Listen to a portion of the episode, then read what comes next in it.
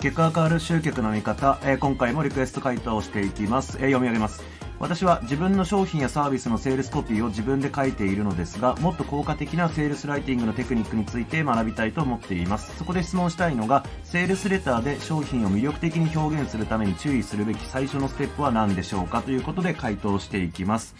えっ、と、そうですね。やっぱりセールスライティングってもうマーケティング、まあ、集客の上でもう絶対に切り離せないものですよね。うんで、あと、まあ、やっぱり自分の商品のことを知っているのはやっぱり自分なんで、えーね、やっぱり自分でコピー書けるようになるっていうのが、まあ、売り上げにはすごい近道だなとはいうふうには思ってるんですけど、まあ、そうは言ってもやっぱりセールスライティングって、まあ、難しいスキルなわけですよ。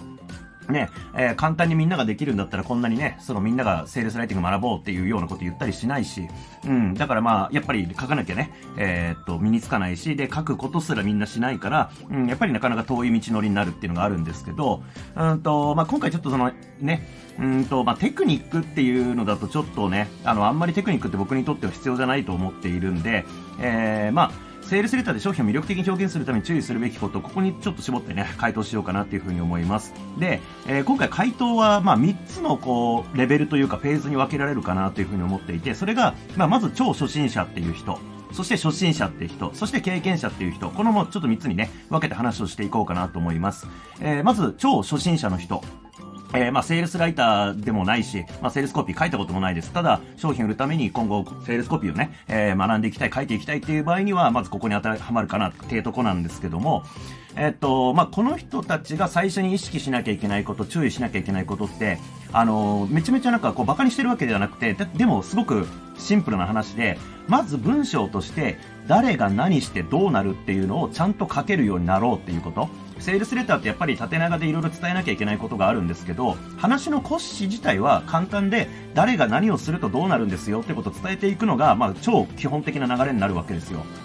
そう。だから、まず、結構、これ意外とこんなね、シンプルな単純な話をしてて、バカにバカにするんだと思うかもしれないですけども、意外とこれできてないんですよ。誰が何してどうなるっていうこと。だから、まず文章になれる、書くことになれるっていう意味でも、まず何かこう、まあ、メルマガなり、短い文章でもいいので、ちゃんと誰が何してどうなるっていうのを意識して書くようにしましょうっていうこと。これがまず最初の注意しなきゃいけないことです。うん。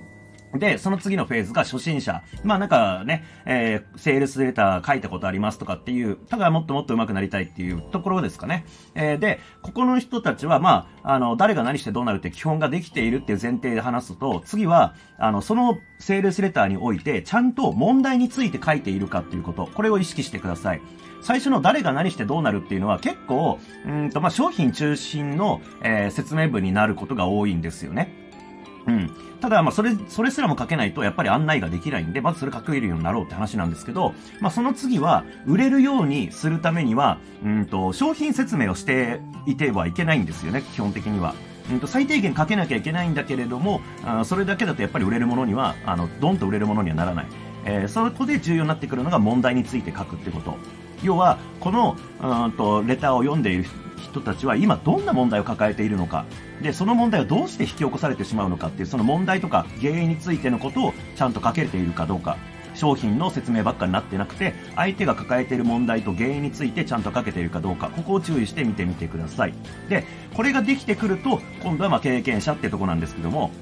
うんと、最後はもう違いについて書けているかどうかです。違いについて書けているかどうか。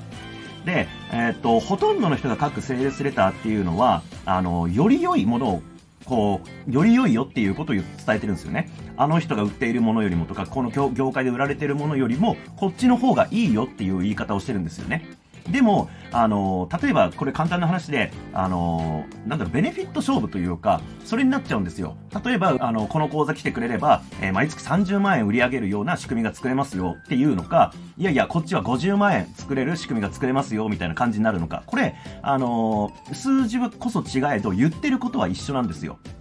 言ってることは一緒。この、えー講座とかね、これに参加してくれれば、これぐらい稼げるようになりますっていう話でしかないんですよね。ってなると、選ばれる理由にはならないんですよね。それこそ、えーそうやってなんか、こっちの方がいいっていういい売り方をしている限り、うんと、まあ、その業界の、えーと、競合、特にまあ、その上位の人たちには勝てないわけですよ、実績の面とかで。うん。って考えた時に、あの、いつまでもそのベネフィットの大きさ、約束の大きさ、より良いよっていう売り方をしていると、えーとまあ、そこに太刀打ちできなくなるってこと。そう。だから、違いについて書かなきゃいけないんですね。そう、まあ、で、この違いっていうのを発見するのはやっぱり大変なんですよ。その自分の商品のことをしっかり見つめなきゃいけないし、他の競合のことも知っていないと、まあ、違いって相対的なものですからね。あのー、自分がこれが違うって思っていても、うんと、第三者から見た時に同じに見えてたらそれは違いじゃないんですよ。そう、だから相対的なものだから、自分の商品のこともしっかりと知らなきゃいけないし、えー、業界でやられていることも知らなきゃいけないんで、うんと、そこですよね。まあ、いわゆるもうリサーチっていうものがやっぱり必要になってくるし、何が違うのかっていう考えるっていうね、作業も当然必要になるんで、まあ、なかなか難しいですよ。違いを見つけるっていうのは。ただ、この違いっっていうものが見つけられると、えー、まあ、売れる商品、まあ、注目を集めるセールスレターになるって感じなんですね。そう、違い。